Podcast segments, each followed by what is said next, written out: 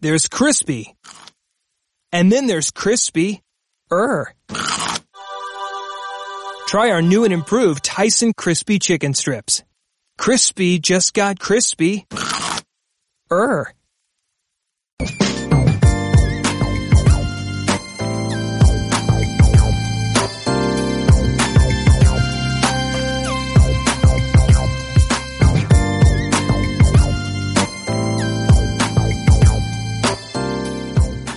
Hello, everyone. I'm Bill Rhoden, and you're listening to HBCU 468, the Rhoden Fellows podcast. I'm coming to you from the ESPN studio in New York.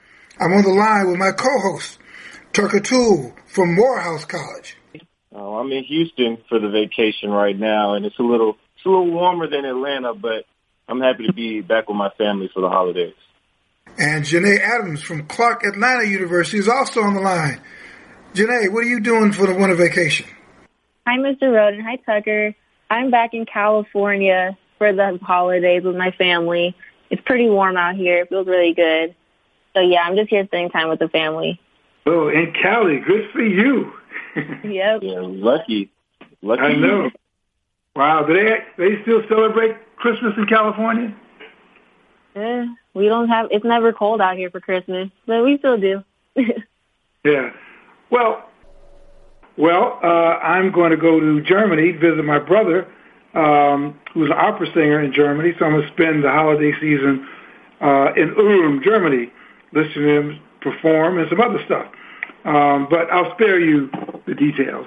Uh, but I do want to hear about your experiences in Atlanta at the Air Force Reserve Celebration Bowl. Um, if the listeners aren't familiar, this is essentially an HBCU football championship where the best teams in the Mid-East uh, Atlantic Conference and the Southwestern Conference go toe-to-toe.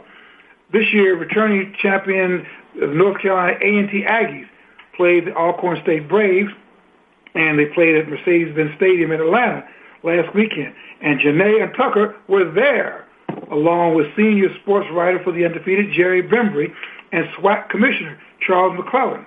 Uh, Bembry and McClelland are going to join us a little later in the show to discuss highlights from the game and why the Celebration Bowl is bigger than just football. But before we dive in, last week, the Southern Association of Colleges and Schools Commission on Colleges announced that Bennett College, one of two HBCUs for women only, is on the verge of losing its accreditation. Now, schools lose accreditation for various reasons. In this case, Bennett is having difficulty paying off debts. A decision will be made in late February next year. If the commission rules against the Greensboro-based school, it may have to close its doors, and its nearly 500 students may have to go elsewhere for an education. Janae Adams, I, I know you recently wrote an article about this for The Undefeated. Uh, can you say a little more about the situation and the reactions you heard? Yes. So two years ago in 2016, they were placed on probation um, over concerns about its finances, and it was extended to this year. And there's a rule that says that you only have two years to be on probation, and after the probation, the two years are up. You either are fully accredited or you lose all accreditation. So since the two years are up, they decided that they were going to lose accreditation, but Bennett decided to appeal the call. So in February, they will be um, going to a hearing about it to see if they can get their accreditation back.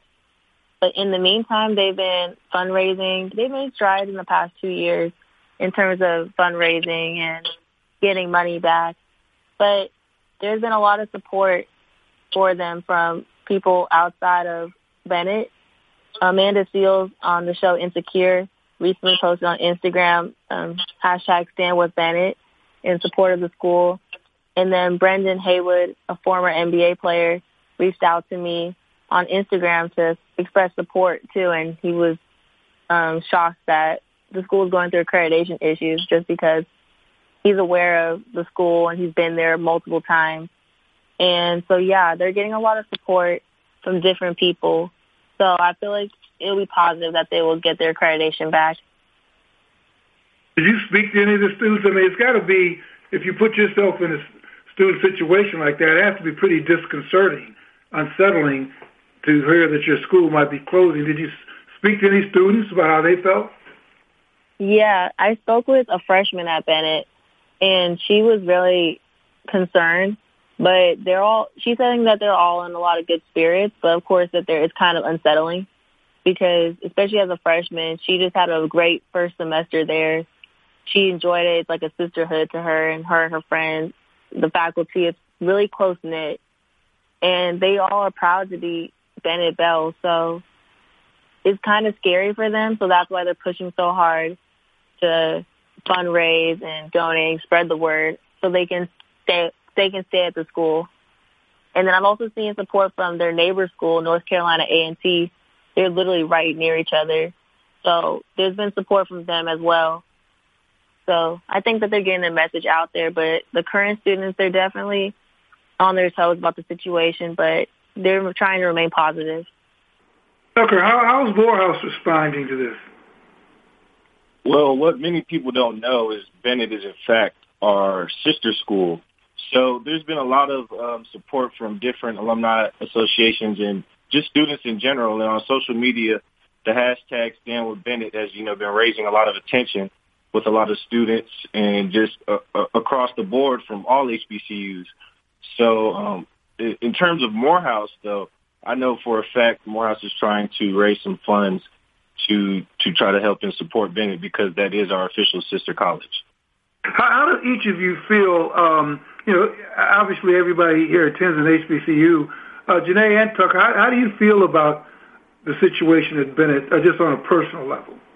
Well, for me, knowing you know the importance of HBCUs and having most of my family members going to HBCUs, you know, it's sad to see because we're losing, you know, HBCUs left and right um, due to accreditation issues.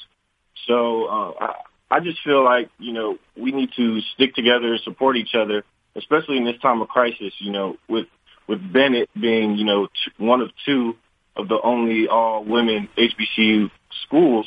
It's, it's definitely important that we, you know, raise awareness for this crisis that they're going through right now. I agree, especially as a black woman there's only two schools that are dedicated to the black women specific. Well, not the black, well, just women specifically, Spelman and them.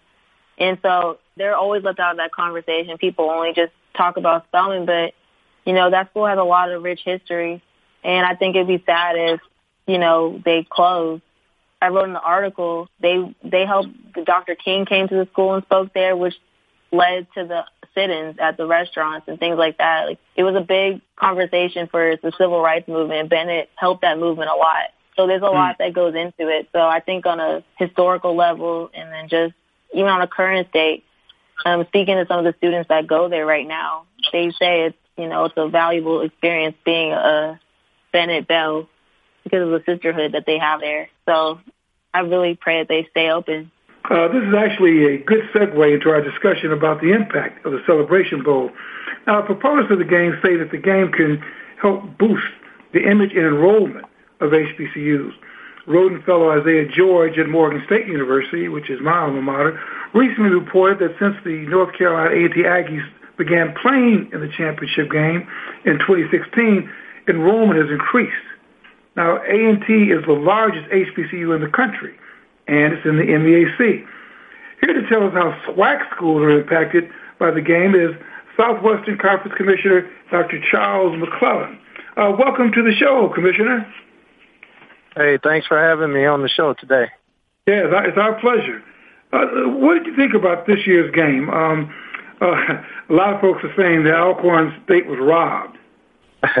well, you know, it was a very good game. It came down to a two-point conversion. Unfortunately, the two-point conversion did not go Alcorn State's way. We're not going to cry about it. It is what it is, and we're not going to do anything but lick our wounds and come back and try to get it next year. That's the good thing about the Celebration Bowl. We're going to have another opportunity to win it again next year. How were the ratings for this year's game? from what I understand, the ratings uh, again was pretty good. Uh, they haven't put out the official ratings at this point in time. I know last year we ranked 18th out of all of the uh, bowls, and I think we were in the top five of the all of the bowls that happens before uh, the the New Year's Eve bowls, and that's ultimately what you judge the success of the bowl from, and that is viewership and eyes. So for it to be the first bowl game out on ABC, and from my understanding, the the second largest viewed bowl uh, before you get to that certain point is the bowl that came after ours, which was the Las Vegas Bowl. And according to uh, the experts there at ESPN, their numbers uptick is one reason of that is because everybody is watching the Celebration Bowl and continues to watch uh, the Las Vegas Bowl. So not only does it help influence our numbers, it influenced the second bowl as well. So uh, I think we're pretty strong, and I think with competitive games as we've had this year and years prior, it will continue to do better each and every year. Clearly, the Celebration Bowl is more than a bowl game, but there would be no impact without the game. Here to discuss the highs and the lows of the game is senior undefeated sports writer Jerry Bembry. Hey, Jerry, uh, welcome to the show. Hey, thanks for having me. It's always a pleasure, man. I, I, I'm going to start off the question. I know Janae and uh, you, you talked to Janae and Tucker down there, but let, let's get right to the point. Did, did A&T steal the game? Oh no, they didn't. They didn't steal the game. They they won that game uh, outright. I, I, there was a controversial call um, late in the game. It was on a two point. Con- uh, it was on a conversion where the receiver clearly bobbled the ball out of bounds, and that would have tied the game. So yeah, it wasn't it wasn't a stolen game at all. It was a legit. Um, it was you know A and T jumped out early on and, and held on at the end. Noah, uh, Noah Johnson did a good job of of trying to get Alcorn State back in the game, but yeah, it, it, it wasn't a controversial ending at all, not by any means. Jerry, I know you, you told me that this, this was your first time attending the Celebration Bowl. So what, what did you think about just the experience of the HBCU National Championship and how does it compare or differ from, you know, other games that you've covered in the past? I mean, this is, you know, I've, I've covered many bowl games. I've covered, you know, Fiesta Bowl, uh, you know, some other major bowl games. And I mean, it was a good vibe. It's it's a good look for HBCU schools for you know the the, the supporters to come out there. Uh, I know North Carolina A&T looking on their part of the stands, and they represented very well. And Alcorn State had a nice little gathering as well. So, you know, I think it's a good idea to have these these two conferences get together at the end of the year and have something. You know, I, I forgot who wrote the story last week, uh, basically outlining that schools make the decision to come to this bowl game as opposed to going to the uh, NCAA playoffs and um, you know, it's it's it's a good choice. I mean, you get to play for something that is a big championship, and uh, I think the players uh, they all said that they really support this effort, and and the coaches support this, and uh, it's just a good look to get that national TV exposure uh, and to play, in, you know, in a in a, a major league stadium in front of a good crowd. And and speaking on exposure and viewership, I know you reported there were over thirty one thousand people there. What what'd you think about the energy? And I know NCAT came deep. They had a, they had a lot of people come support. So what'd you think about the energy in the stadium? Well, you know, I, I mentioned 31,000. I don't know if it was legit 31,000, but, uh, you know, they announced the crowd. Um, but I, again, A&T, man, do they represent so well. I mean, I, I'm looking at their part of the crowd and it was mostly full. And, um, you know, I, I just think it was great energy in, in, in the whole building uh, for the whole game, especially after the game got tight in the second half. You know, at the beginning when when when the Aggies came out and scored immediately, uh, you thought it was going to be a blowout, and um, you know, give Alcorn State a lot of credit uh, for the major comeback that they did to just bring it down to you know the final moments of the game. So, um, yeah, I, I think it was a close game, and you know, a lot of these HBCU uh, Celebration Bowl championships have been hardly fought games. So uh, credit to these kids for putting on a good show. So after the game, when I was, you know, covering for social with the players for NCAT, they kept saying that we're gonna. This is no longer the Celebration Bowl. It should be renamed the NCAT Invitational, the Aggie Invitational. Hmm. Do you think it's crazy? Do you think it's almost accurate? What do you think? Oh, it's you know the the one thing um, in, in college sports is everything goes in cycles. So uh, the Aggies are on top now, but it might be another MEAC team that takes their place next year. So you know, I'm sure that them being in this game and uh, them getting that exposure helps them with their recruiting. When they go out there and recruit a kid, they say, "Hey, you have a good opportunity to go to Celebration Bowl every year if you come to our school." that's going to help them get better players. But again, everything goes in cycles. You know, Howard might be up next year. Uh, it might be Florida A and M. Uh, you know, it, North Carolina A and T. In a lot of ways, you could say they were pretty lucky. They the, everything kind of fell in place at the end of the season because it seemed like there was another school that was going to the bowl game and not them, and they needed some other teams to lose games. So, um, you know, yeah, they've they've been to what is it, four out of five uh, of the Celebration Bowl games.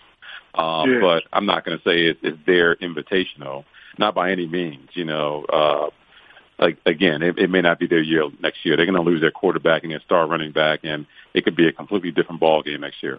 Hey, Jared, what's your you, you mentioned you uh, you, you've covered uh, you've covered a lot of bowl games uh, oh, oh, during your career. What's your strategy for covering bowl games as opposed to just regular season games?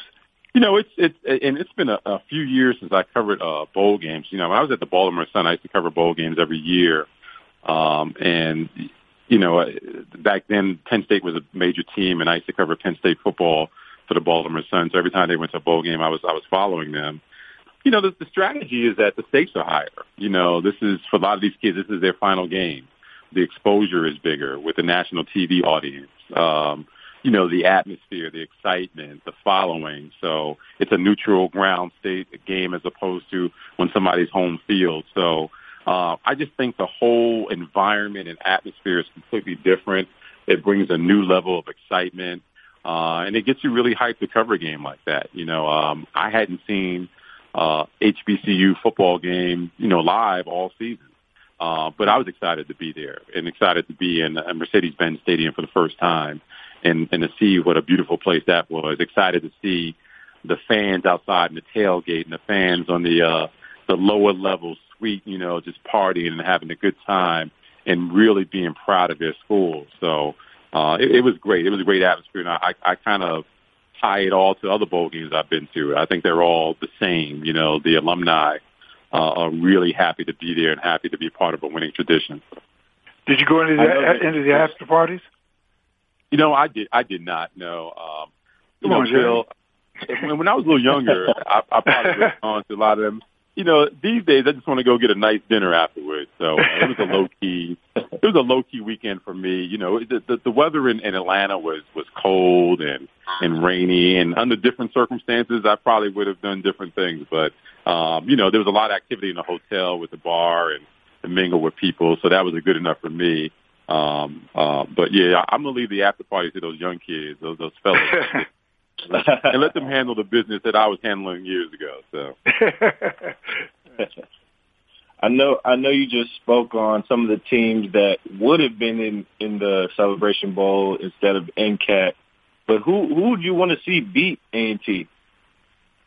I mean, obviously, I'm, I'm a journalist. I don't, I don't look for, I don't root for anybody to beat anybody unless it's the New York Knicks. I'm a Knicks fan, and I always root for them to win a game, which means I'm, I'm not getting what I want most of the time. But no, I mean, the, the thing about covering games like this is that you go and you just, you know, you don't, you don't have a rooting interest. You, in the back of your mind, you might want to see a team that you want to win, um, but you can't have a rooting interest. And so, I, all I wanted to see was a good game and I was disappointed early when it when it was 17 to three, and it seemed like it was going to be a blowout.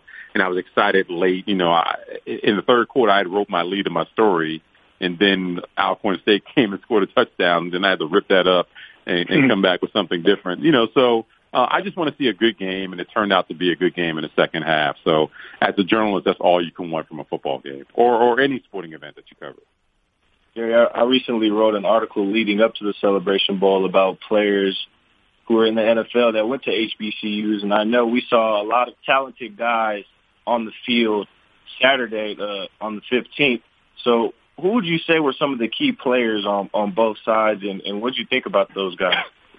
You know, I, I was impressed with Lamar Raynard. Um, speaking to him after the game, his size. I mean, he's you know he's a tall kid, and you know he's what you would want in an NFL player. You know, he's he's got great size, and I don't know if he's going to get the chance to play quarterback, eh, get a good look at that level. I hope he does because, you know, every kid has aspirations of playing a position that they've come up through through their whole career.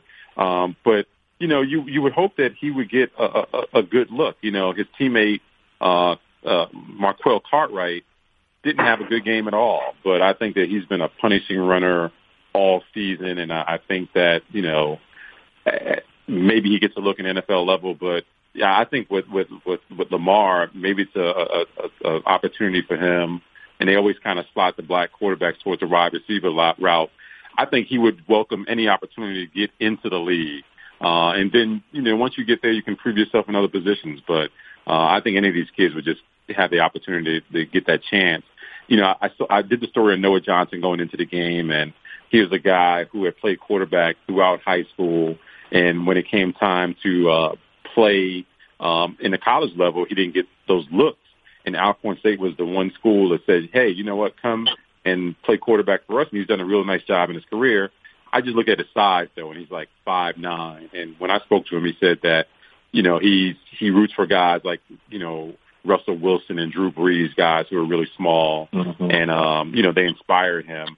I, I think it might be more of a difficult look for him to get that opportunity playing quarterback at the next level. Speaking of him, he played. Um, he finished out the game on last Saturday with a pulled hamstring. He got it. He pulled his hamstring during that two point conversion. What do you think that says about like you know his strength and resilience through playing on injury? When that happened in the game, you know they had one more drive after that, and he had ran the ball well up until that point in the second half, and then that next drive he handed off I think three straight times, uh, and then he rolled out the pass on I think the third down or whatever. Uh, but that that could have had an impact on the game right there. The fact that he couldn't, you know, lead the way in a healthy way in that last drive. But I mean, you know, hey, a gutsy effort on his part. You know, it's it, you you really feel bad for a kid to to get to that situation. You get your team back in the ball game, and then you know you have to you know pull up with an injury late. But um, yeah, it's it's, it's just too bad. It's it's bad circumstances. Not not a lot of people spoke about that after the game, but I think that had an impact on their last drive. The fact that he couldn't move and couldn't help his team move the ball. Jerry, uh, before we let you go, and this has nothing to do, I mean, Janae, of course, Janae with a great insight that nobody talked about with the injury, but that raised the question. This has nothing to do with HBCU, but, you know, Cam Newton was uh, clearly uh, injured in their last game. And some people raise the question of when a star athlete or an athlete is hurt, should should the athlete remove himself or herself from the game if it's going to adversely affect the team. Some people say, well, if you're a star, you got to hang in there. But what do you think about that in the years you covered stuff? Should, you know, when you, when there's a heroic effort, but then when your heroic effort hurts your team, what do you, how, where do you stand on that? Do you think that Scott Cam should say, listen, I can't go, I'm hurting my team, or you just go down with the ship? You know, Cam's got that right shoulder uh, injury right now, and uh, you know, I give him credit for gutting it out last night, and but you can see his throws were slightly off. I think in Cam's mind, he's looking at it like, you know what, we have a very slim shot of making the playoffs, and this is what I play for all the time is to get into the postseason, and and then maybe we can get back to the Super Bowl. So, you know, I, I'm not going to fault him for playing, but at this point now, I think they have a one percent chance of making the postseason if I'm Cam, I'm saying I, I want to play maybe because I, I believe in that one percent. But if I'm the team, I'm saying you know what, you're not. We're not going to make the postseason. Let's shut you down because you are our future quarterback.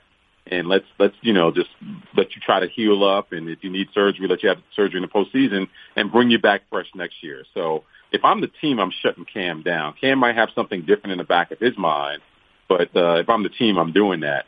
Now, kind of related to that, you look at bowl games now. There are certain players who are saying, you know what, I'm thinking about my NFL future right now, so I'm not going to try to get hurt in a bowl game. They're pulling themselves out, and I think that's becoming more and more of a trend right now. And um, you know, it could, it could be a point where we get to a national championship game and we find a kid or two who are seniors in that game who are saying, yeah, maybe it might be wise for me to just shut it down. And, and maybe you don't do it in a national championship game, but if you're playing in, say, the the Rose Bowl or the, the Fiesta Bowl or the, the bowl games that aren't championship games, you might say, let me shut it down because because I don't want to risk my career going into the NBA.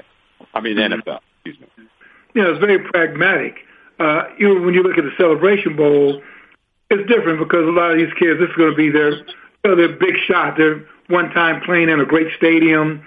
You know, they they probably need every exposure they can get.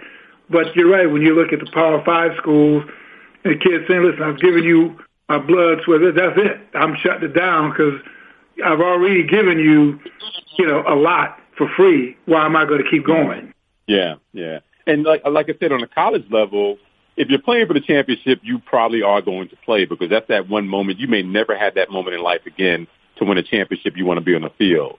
But if you're the number five team in the nation and you're playing in the Rose Bowl and, you know, your career is valuable and you're, you've helped that team get that far, I might think that maybe I might sit this one out because the NFL is the one league, you know, Major League Baseball has guaranteed contracts. NBA has guaranteed contracts. NFL is the league that has those players on board. You know, the average career might be four or five years, if that much. And then you are, you are easily dismissed if you have any sign of an injury. Uh, so you have to think about you and your future earnings. And yeah, if, if I'm playing in a lesser bowl game than a national championship, I, I really might think about shutting it down um, and, and gear myself up for the NFL draft so that I can be healthy and put myself in a position to make as much money as I can early on. I do have one more question before you go. Yeah, go ahead. Um, I, I'd like to know your 2019 Celebration Bowl predictions. Who do you think will, will be in the bowl Oh, game man. next year? Oh, I don't know. I, I mean, you know, AFC they're, they're losing their star quarter uh, quarterback and running back. You know, uh, Alcorn State losing key players.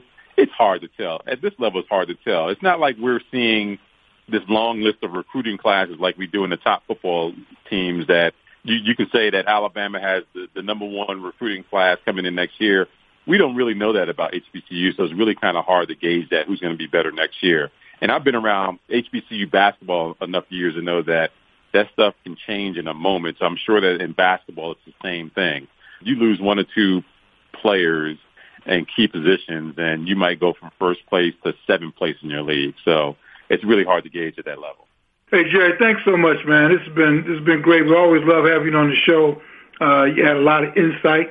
Um, you know, good stuff from the Celebration Bowl, and uh, you know, on to the next adventure. But thanks so much, Jerry. I really appreciate it. Oh, no problem at all. Anytime, anytime, guys. You guys take it easy.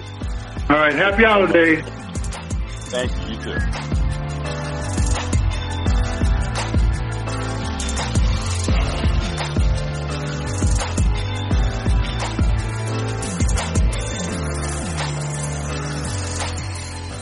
Uh, before we move on in the show, there is a burning cultural issue that the fellows want to discuss, and it involves someone uh, making a claim to being the king of R&B. What's his name? Jacquest, or Jacquees, or Joko, Joker? Uh, Janae, could you tell us what the issue is? Yes, so Jacquees, he's been around since like around 2015. He's had a lot of hit remixes. He's a he pretty much remixes everyone's song and makes it better. That's what he's known for. He's only had probably about two hit songs that were actually his. Um, that song with Dej Loaf in the club, and then there was another song, "Come Through" with Rich Homie Quan. But pretty much he came out and said on Twitter that he's the he's today's king of R&B. He didn't say of all time. He said today's king of R&B, which is still not true. But it got a lot of the older R&B artists mad. Like Tank was upset, um, Tyrese was upset, and recently he just was he just ran to Keith Sweat and disrespected Keith Sweat to his face and told him that he is the king of R&B in front of Keith Sweat. So a lot of people have been, you know, talking about and debating who's the king of R&B. So yeah, Tucker, what what do you think about it? Well, I know he wouldn't be disrespectful to to call to say he's the king of R and B of all time, and I still think it's a little disrespectful for him to say he's the king of R and B now because there have been there have been so many great singers. But I I just think he was doing this for a little bit of attention, you know, like like like we said. All of his songs that are good and well known are remixed of other people's work. So we we we know that Jacquees isn't the the king of R and B, and I think he was really doing this for publicity. I agree. Well, it seems like it worked. It definitely did work because it did spark debate. Because we're talking about it right now.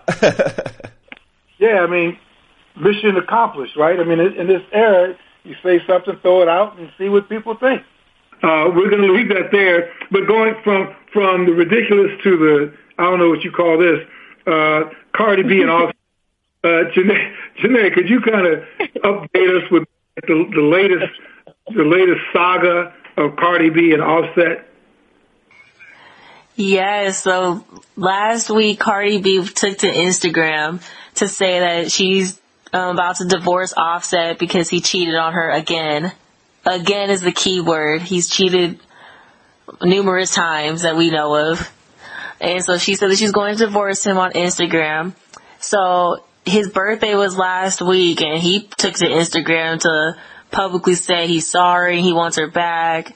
And then he didn't leave it there. He took it, she had a concert performance. She was the headliner at the Rolling Loud performance in LA.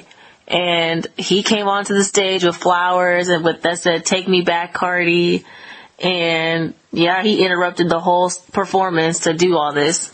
So yeah, that's pretty much what happened. I think that the whole thing was, you know, harassment and manipulative. I don't think it was romantic at all. Um, after the, Cardi looked very upset on stage when he did that and then, you know, he got escorted off. But after the whole thing, Cardi went to Instagram and was like, well, I miss being intimate with Offset and, you know, I still have love for him and you guys can't speak bad about my baby dad. So I don't know. It's a lot. It's interesting to say the least. But what do you guys think about it? No, honestly, I don't think what he did was was the best strategy at all. Um, maybe if he would have bought her a car and drove it on stage or drove it to the concert, I know that would have been something because she bought him a car for his birthday. And I know it, this situation is is just it's it's funny to me. It's just very funny. yeah, what do you think, Mr. Rhoden? No, I told you I think they're both crazy, but you know, again in this environment, seems like like you said, Janae, is very manipulative. I mean him doing all stuff, it was all it was about him. It wasn't about her. It was about him. Um, yeah. But you know, you have to work these things out. Who knows? Maybe they'll be they'll be together for forty more years. Yeah. Mm, we'll see. yeah, we shall. We yeah, shall see. Yeah. I think that they'll get back together, but I don't know about being married for all that long. You think they should stay married? I don't know how long that'll last. I mean, honestly, what I've seen with the situation I think she won't divorce him because she loses money. They didn't. She didn't sign a prenup, so mm. that was her big mistake because she didn't become yeah, famous really until after they got married. So they were like, she could lose half and, of her money. And I, I think that's another reason why Offset was saying "take me back" as well because he knows that she makes more money than him rapping, and he's a rapper. So mm, I don't think that. You don't think so? I don't think he she makes more. She he know Offset's career will last longer than Cardi's. Offset's a part of a music group that makes a lot of money. They have endorsements. Cardi. I'm saying long, long longevity wise, yes, he he's he's made more money, but more, more most recently, Cardi's made more money because of her popularity. Nah, you're forgetting the fact that you're forgetting the fact that Migos song was used for the NBA um, All Star Weekend. Like their music has been used for like every sporting team. The Major League Baseball use their music. Like he gets a check. Cardi is based off of booking appearances and things like that. His stuff is, I don't know. They still play Cardi's music uh, a, a, lot as well, but no, I, I, completely understand. Yeah, like all them girls he's cheating on her with, they all got money too. So Offset, Offset making more. Well, I, you know, again, I think they're both crazy, but they're both crazy like a fox. They're making money. Both of them making money. Young people with money, and they're just preparing themselves for probably the relationship they really want in ten years. So stay tuned. Um, we're, we're gonna leave the conversation there, and uh, we love to hear your opinions about the show. Tweet us at the undefeated hashtag Rhoden Fellows. You can also share any comments or issues you think we should cover. You can also contact us directly. You can find me at WC Rhoden. That's W-C-R-H-O-D-E-N. That's my Twitter handle. And you can find me on Instagram at TuckT52. That's T-U-C-K-T-5-2. And I'm on both Twitter and the gram at Janae and Adams. That's J-A-N A E N A D A M S. Thank you so much, Janae. You're a show off. You're you're on Twitter and Instagram. I'm on both. oh yeah, and once again, Mr. Rhoden still has not followed me, so I'm just gonna put that out there again. Oh wow, put it on, on blast. Okay, I'll She do just it. put you on blast, Mr. Rhoden. She just put you on blast. Thanks, Janae. All right, since you Follow back. hey, thanks for listening to HBCU 468, the Rhoden Fellows podcast. Bla- blasting me on my own podcast. God. this show is produced by the wonderful Aaron Mathewson and Rhoden Fellow Tiffany Hoy. Uh, special thanks to Tarika Foster Brasby and Kyrie Williams. Get all of the HBCU 468 podcasts as well as The Plug, The Right Time with Bomani Jones, and Morning Roast by subscribing to The Undefeated on the Listen tab of the ESPN app. Join us next week for another HBCU podcast, and don't forget to make The Undefeated your go-to site for a soulful look at sports and entertainment. Have a great week, everyone.